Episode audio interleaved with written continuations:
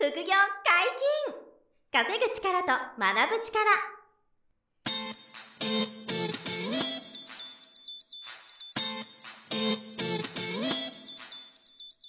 この番組は稼げるようになりたいを叶える副業アカデミーの提供でお送りいたします。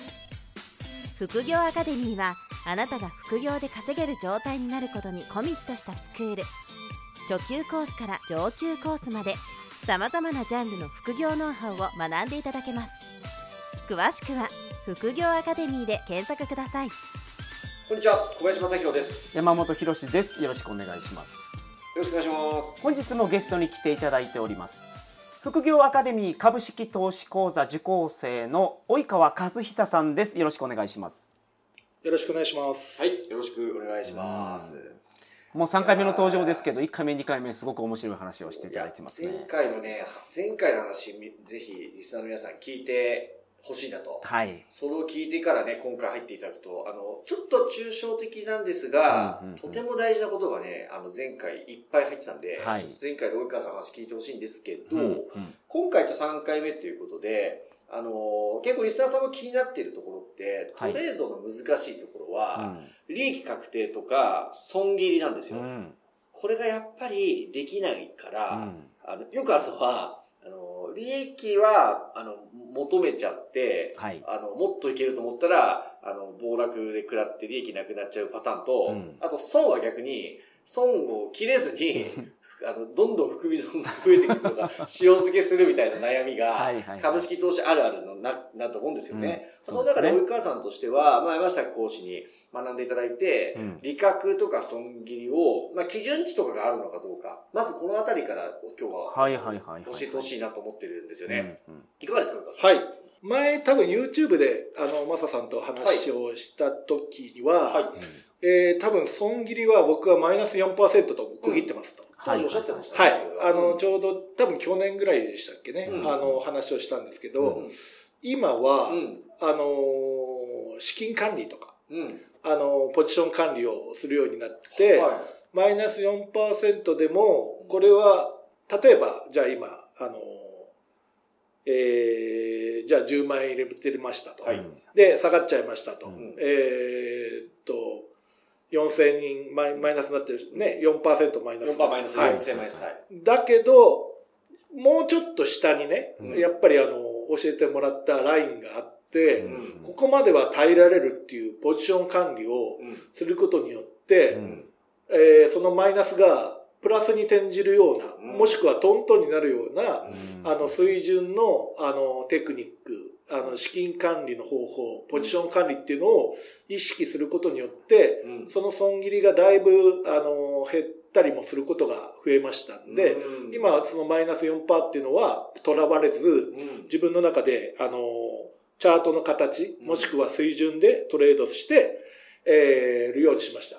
でもうん、チャートが崩れてしまったり、はいはい。あの、はい、予期せぬことが起きたら、うんもう即損切りと。うん先ほど話したように、あの、負けをうまく負けるということが大事で、あの、その負けも、あの、自分の中で勝ちだと。うまく損切りできたっていう勝ちだと思って、あの、損切りのパーセンテージは決めずに、そのチャートの形、もしくは水準のトレードをすることによって、意識を変えています。なるほどうん。それは今までは4%下がってると、まあ、機械的に損切りしてたけど例えばはい5%のラインに山下さんがおっしゃってた節目とかがあったりするとそこまで我慢しようとか。おっしゃる通りです。そういうことですか？おっしゃる通りです。なるほど、はい。なるほど。節目とか、そう前のそこであはいはいはい。の、倍足すんです。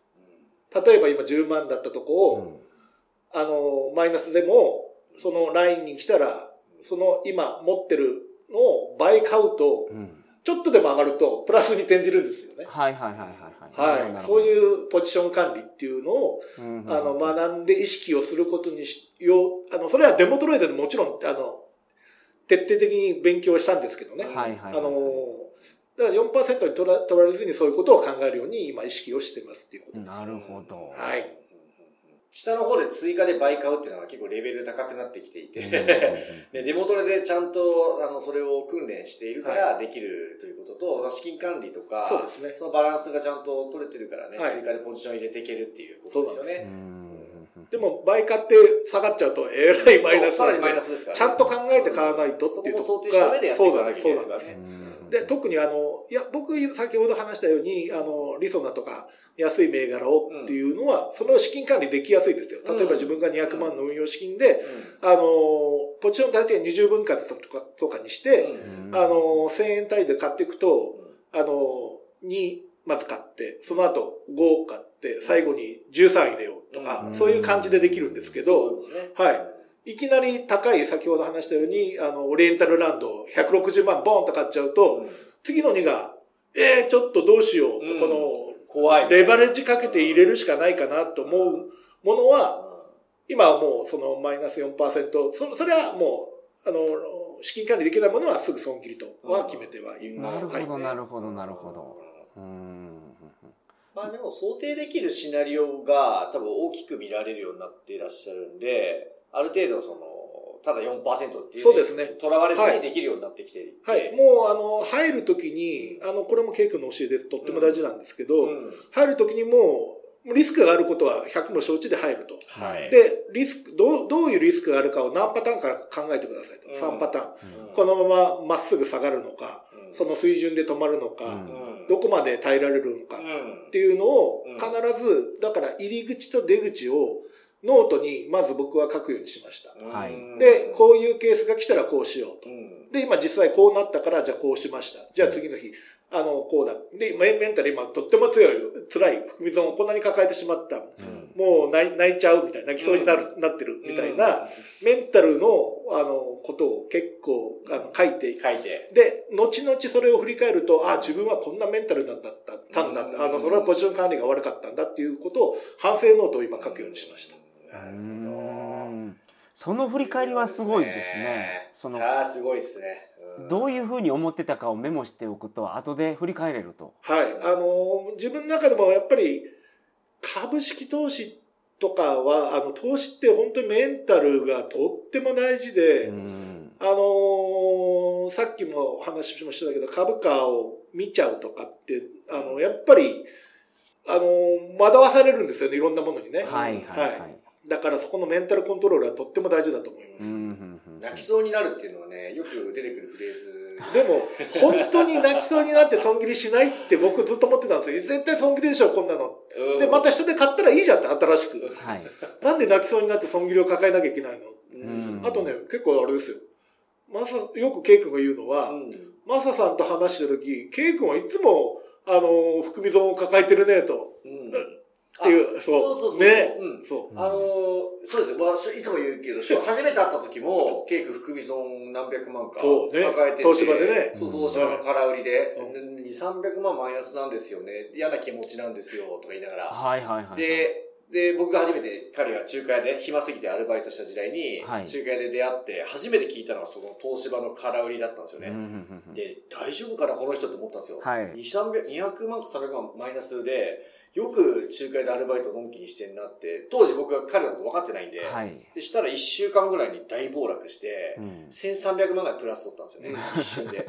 それで教えてくださいって、僕も愛でしたけど、そう、全然今の理解と違うんで、はいうわ、本当に落ちたみたいな。うんうんそんなに落ちる、ただ8%、10%取るだけのトレードだったんですけど、それが株価半分になっちゃったんで、うんうんまあ1300円稼ぎましたけどね、みたいなのを初めて彼と出会った頃に、まあ目の当たりにしたんですよね。はいはいはい。だからやっぱり含み損を抱えてるのが、まあ彼からすれば想定内。うん、で、あの資金管理も全然余裕でやってますし、うんまあ、彼がしたら小さなトレードでしたから、それもう。んだから、あの、それの後で分かってきましたけどね、僕も。はいはいはいはい。2、300万の含み損なんて普通に考えたらね、あの、もう眠れないぐらい気になっちゃうのが普通だと思うんですけど。そうですよね。彼からしたらそう、全然想定内の中で、うんあの、空売り入れてただけっていうことでしたからねう。んその辺も本当に面白いんですよね。後で分かってくることも多いですしね。はいはいはい。今のごめんなさい、あの、損切りのあの話も少し、あの、以前 YouTube で大川さんに話していた時と違ってこう成長されてるんですけど、利益確定も同じようななんかこう。そうですね。もう本当に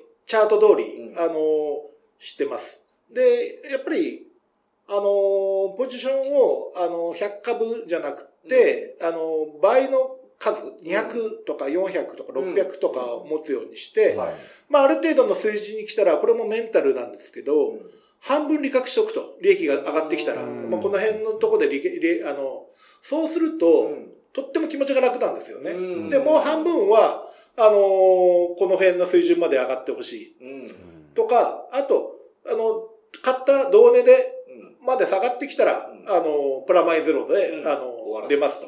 はうん。い。いう感じでする。半分利確するっていうのはとってもメンタルにいいので、これも K 君に教えてもらった技なんですけど、うんあの、ありがたく、あの、上昇の時は、そういう感じですね。なるほど。はい。半分理覚しとけばね、確かに一気もに精神的にう、は楽にな最強です。はい。半分利確は。はい。で、まあ確かに残りが上がってくれれば、狙ったところまでね、上昇そうそうそうするし。。あともほったらかして、うんまあ、下がってきても、あの、エントリーポイントで同値撤退が最悪の場合でもそういうそういうことそうするともう最初の半分利確した分が残りますそういうことです。そうです。資産は増える。あえて倍入れとくということにしてる。なるほど。その半分利確するタイミングっていうのは、い。はい。その口座で出てきた利確のタイミングで半分利確するってことですか？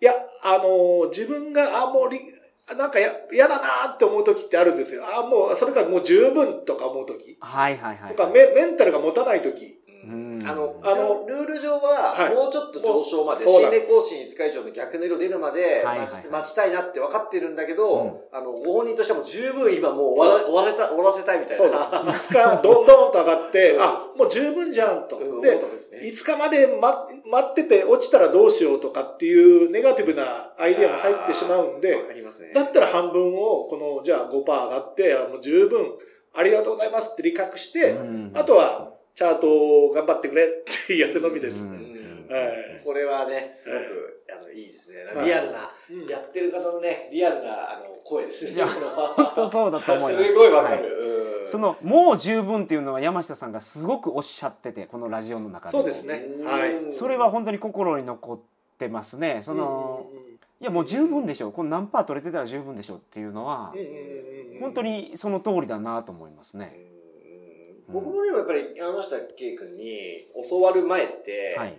テンバーガーみたいな、そのうん。10倍株みたいなものを狙っていくみたいなことばっかり思考があったんですよ。はい。で、逆に大損するみたいな。はい、多かったんですけど、月5%でいいんですっていう話が出て、うん。で、月5%っていうのは僕、10倍、10倍を目指してる僕からしたら、うん。月5%しょぼってまず思うんですよ、はい最初。はい。全然意味ねえじゃん、みたいな。うんうんうん50万円が52万5千になるだけかよ、みたいな。はいはい。でもこれ冷静に考えたら、あの、その月5%がどれだけすごいことで、尊い、尊いことかっていうのに後で気づいてくるんですよね、はいこれまた。だからもう単利でやったって年利60%ですから、うん月5%取れればね。うんだからもう5%いったらありがとうございますで終わらせられれば、どれほどすごいことかっていうのが、僕も最初全く分かってなくて、でだんだん彼の話を教えてもらってる中で、うん。あーって見えてくるっていうのがあって、まあ受講生の皆さんもそういうふうに、こう、あの、感覚のチューニングみたいなうん。ことを日々していただいてるんだと思うんですよね。はい。及川さんもはいそういう感覚がね、あったと思うんですけど、はいうんうんうん。ちなみにあの、今、あの、どれぐらい、こう、一月に、はい。及川さんがトレードする感じです？えっと、まあ、平均すると、4から8銘柄ぐらいなのかなとは思うんですけうど、ん。それは、あのー平均であって、うん全くやらない時もあります。あの、今はノーポジションです。全く持ってません。ああの、売りも買いもしてません。今現在ははいノーポジ。うんあの、それはあえてその期間は作るようにしてます。うんあの、リセットする期間。うんノーポジションで、で、今までの、あの、自分のやったトレードを振り返る。あの、勉強し直す。あの、さっきお話しした、あの、4択を変えるっていう、一回で振り返りの時間のためにも、メンタルをクールダウンするためにも、うん。ノーポジションの期間はとっても必要だと思って、今ノーポジションですけど、うん。えーっと、何銘柄やるっていうのは言えないとこは、やっぱり、ケイ君の教えである、もう待つとひたすら、うん。あの、いいポジションが来るまで、うん。自分が思う90点のポイントまで来る。うん。ずーっと我慢する。うん。で、待って待って待ってきたら、ちゃんと入れれる、入れるか。で、その入れた時に、あの、入り口と出口の意識、どうしてここで入ったっていう理由を、もう10個ぐらい言えると。うんで、出口も、こういうものを4つ5つ想定してますとう。んで、今日はこうだった。で、こうだったっていうのを常にそれで機械的にやっていくと。客観的に見てね。で、メンタルは自分はこうだった。で、デモトレと、あの、その入るときに、さっき言ったストックシミュレーションも必ずやるんです。半年前から。うんで、はいその流れを見て、あ、今、デモトレでも今日の時に来たと。で、これは入るタイミングだなっていうのを何回もそこで確認して、はい本当に絶対ここが入るポイントだっていうのをなった時に入って、で、逆言ったらもうそれはしょうがないと。損切りです。うんっていうのはあるんですけど、90点のポイントまでやらないので、うん月に何回っていうのは言えないっていうのがすいません。はい。。あの、手数は減ってきてますか？手数めちゃくちゃ減りました。減りましたねめちゃくちゃ減りました。はい。これは最初の頃よりも、だんだんエントリー回数が減るっていうのはありますよね。そうですね。シルバーシルバーの時はもう、あの、こういうテクニック出たら入ってみようとか。でもこれは大事だと思うん大ですよね。事ですよね。はい。あの、もちろん場になれるっていう、そう、買ったり売ったりすることになれるっていうことが大事だし、うん多分空売りをしたことがない人が多いんじゃないかな。日本人のね、うんあの、投資いやー多いですよね。だから空売りにまずなれる。あ、全然怖くないんだっていうふうになれれば、もうね、あの、売って買っては両方持ってた方がとってもいい武器になるし、うんね、よくマサさんも、うん。ね、なんでしょう、槍と盾、うん。あの立てとやりとか言いますそうですよね。うんあの、両方持ってないとってのあるし。はいで、おあの、空売りはやっぱ落ちるのが早いんで、あのうん、利幅がすごくでかく感じるんでね。はい。うんなるほどっちが多いんですか？その売りと買いは、うんはい。あの、今日自分のトレードを見返してきたんですけど、やっぱり6割、7割は売りでしたうーね。ん。売りの方が多いですか？売りの方が多かったですね。ええやっぱり。はい。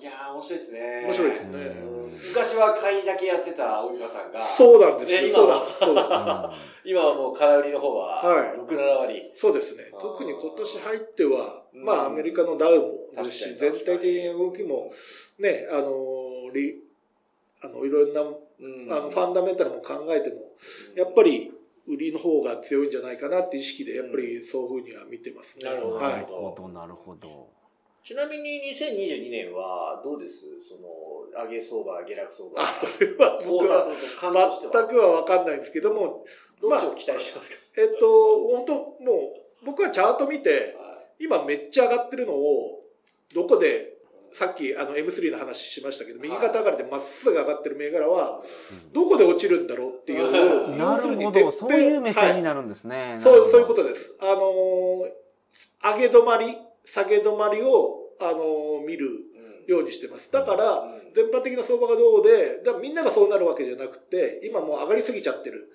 どうしてもこれ、落ちるとき早そうだなっていうのを意識するようにしたり、あとは、さっき、あの、山本さんもおっしゃってましたけど、節目うんはいはいはいを1万円の節目にドーンと当たった。うんこれは折り返しやすいなとうか、んうんそういうのを見てますね。うんなるほどなるほどはい。上がったものは下がる。そうです、そうです。うん下がったものは上がる。と。はい。うんこの辺も講義でね、よく出てくるそうですね。話なんですけどね。はい。い、やーいろいろとね、かなりまあ、実際に学んでいただいてるんで、お話の重みがね、あるなっていうところがは、ね、かなり感じられるなと。すごく面白いなと思ったのはこの銘柄を買おうと思った時に、うんデモトレードでそれをやるっていうのは、はい。なるほどなと思いましたね。はい。間違いなくやりますね。半年前ぐらいからやるんですよはいはいうんその銘柄独自の動きみたいなのがあるってことですよね。そうなんです。いや、おっしゃる通りで、はい銘柄依存ってものすごいあるんですよ。なるほどなるほど。うんだから、先ほど山本さんがおっしゃったように、節目で、あの、当たる、当たって返すものがあれば、はい。そのままポンポンポンっていっちゃうものもあれば、うんうん。あの、ケイ君の、あの、初回セミナーでもいろんなテクニックを教えてくれるんですけど、はい。そのテクニック通りになるものもあれば、それをテクニックを全く使えないものもあれば、うんうん。っていうのは、あの、結構あるんですよ。銘柄依存っていうのは、あの、とってもあるので、うんあの、それは、あの、チャートを見て、あの、デモトレをやって、あの、がいいと思います。で、そこの今日に、で、デモトレで今日に来て、本当に自分が買うの売るの？っていうふうのを何回も問う、問うわけです。なるほど。はい。これはぜひやってみてください、皆さん。はいはいはいはい。それはその今まで僕考えたことなかったですけどすごい有益だなと思いますね。デモトレでうんその過去半年できるんですもんね。でそこまで辿っていってほんで本当に今日買うのか今日売るのか考そうなんです。そうなんです。えれる。そうなんです。いや、意外とできないですね、確かに。はいうんだから、それはすごいいいかもしれない。今は、飛びつきって言って、今日見て、あ、今日買おうっていうのはもう一切やれなくなりなりました。うんなるほどはい。あのー週末に見て、例えば週足っていうね、時間足で、月足、週足、あの、日足ってあるんですけど、うん週足で見て、大体このいい感じで、それを日足に落とし落としていって、で、日足でこの形になったら入りたいなっていう箇所が来たら、あ改めてデモトレをやってっていう感じですね。だから、はい。あのー今日、今見て、今買おうっていうのは全くなくなりました。はうい。んこれやりがちですからね、最初そうですね飛びついちゃうのこれみたいな。飛びついちゃう。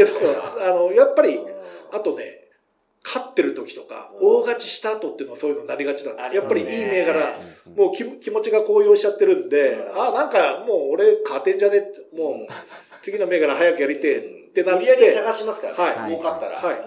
次どれやろうみたいな。う。んだから僕はさっきのあのクールダウンじゃないですけど、うん。あえてあの休みの期間を設けるのも、大勝ちした後はもうリセット期間。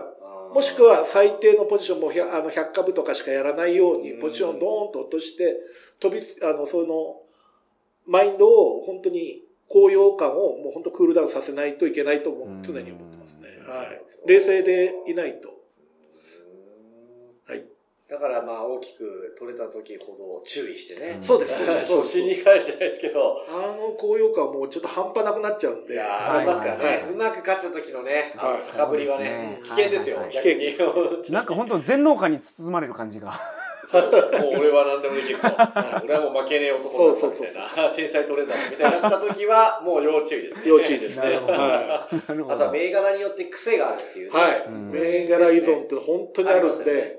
うんだからやっぱ自分の得意な銘柄とかもできるってことですよね。あ、もうもちろんです。もちろんです。うんあのー僕だから今は、あの、3銘柄ぐらいはずっと毎日チャートを、あの、安値、あの、その日の始まり値、高値、安値って、うんあの、動きとあと出来高とをずっと1年ぐらい書いてるのが、あの、3つぐらいありますね。それをずっと追ってて、今度はこの銘柄でいい形来たら絶対負けないっていうのは自信があるのが3つぐらいありますね。なるほどなるほど。自分との相性がいいそうです。それは銘 K 君のその技にもぴったり合うし、柄あのー自分の中で相性がいいっていうのはありますよね、まさにね。ありますよ、ね。僕も何何個もあります。だからそれによって、ただ逆になんていうんですそこで、あの、すすぐやりたくなっちゃうのを一生懸命抑えたり、僕も今ノーポジでしばらくやってないようにしてますけど、結構あの、及川さんおっしゃってるのお同じ感覚ありますよね。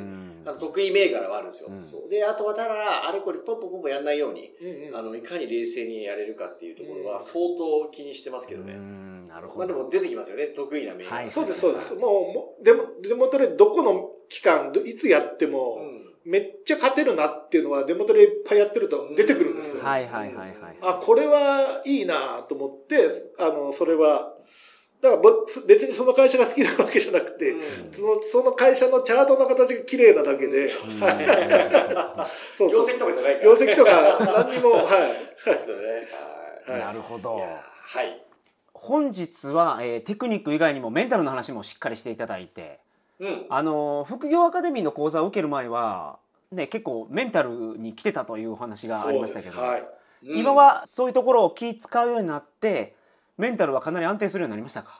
はい。いや、自分の中でもまだまだ、あの、できてないので、今ポジションが少ないんですけども、あの、一個一個リストを作って自分は、あの、ここを今日やってみよう。例えば、もう場中、4時半、あの、14時半から15時しか見ない。うん。チャートを見ないとか、はいはいはいはいで、それを3週間ちゃんとできたらチェック入れて、あ自分はできるんだと。うんそれで、うんあのーその成功体験をどんどん、あの、一個一個、あのー積み重ねて、じゃあ今度はこういうメンタルを自分で課題を持ってみようと思って、とかいうので、あの、克服克服できるように、はいはいはい。あのーしています。工夫されてると。意識してなるほど。はい。うんメンタル鍛えるためにやっぱ一番役に立つのはデモトレですよねやっぱり、そうですね。はいその練習とか訓練はすごい大事ですよね。はい。うん確実に自分の自信になっていくと思いますからね。はい。今回も本当にありがとうございましたお疲はいれ様でした,、ありがとうございまありがとうございました。副業解禁稼ぐ力と学ぶ力そろそろお別れのお時間ですお相手は小林正宏と。及川和久と。山本博でしたさようならさよならさよなら。この番組では皆様からのご質問を大募集しております副業に関する疑問・質問など副業アカデミーウェブサイトポッドキャストページ内のメールフォームよりお送りくださいませ。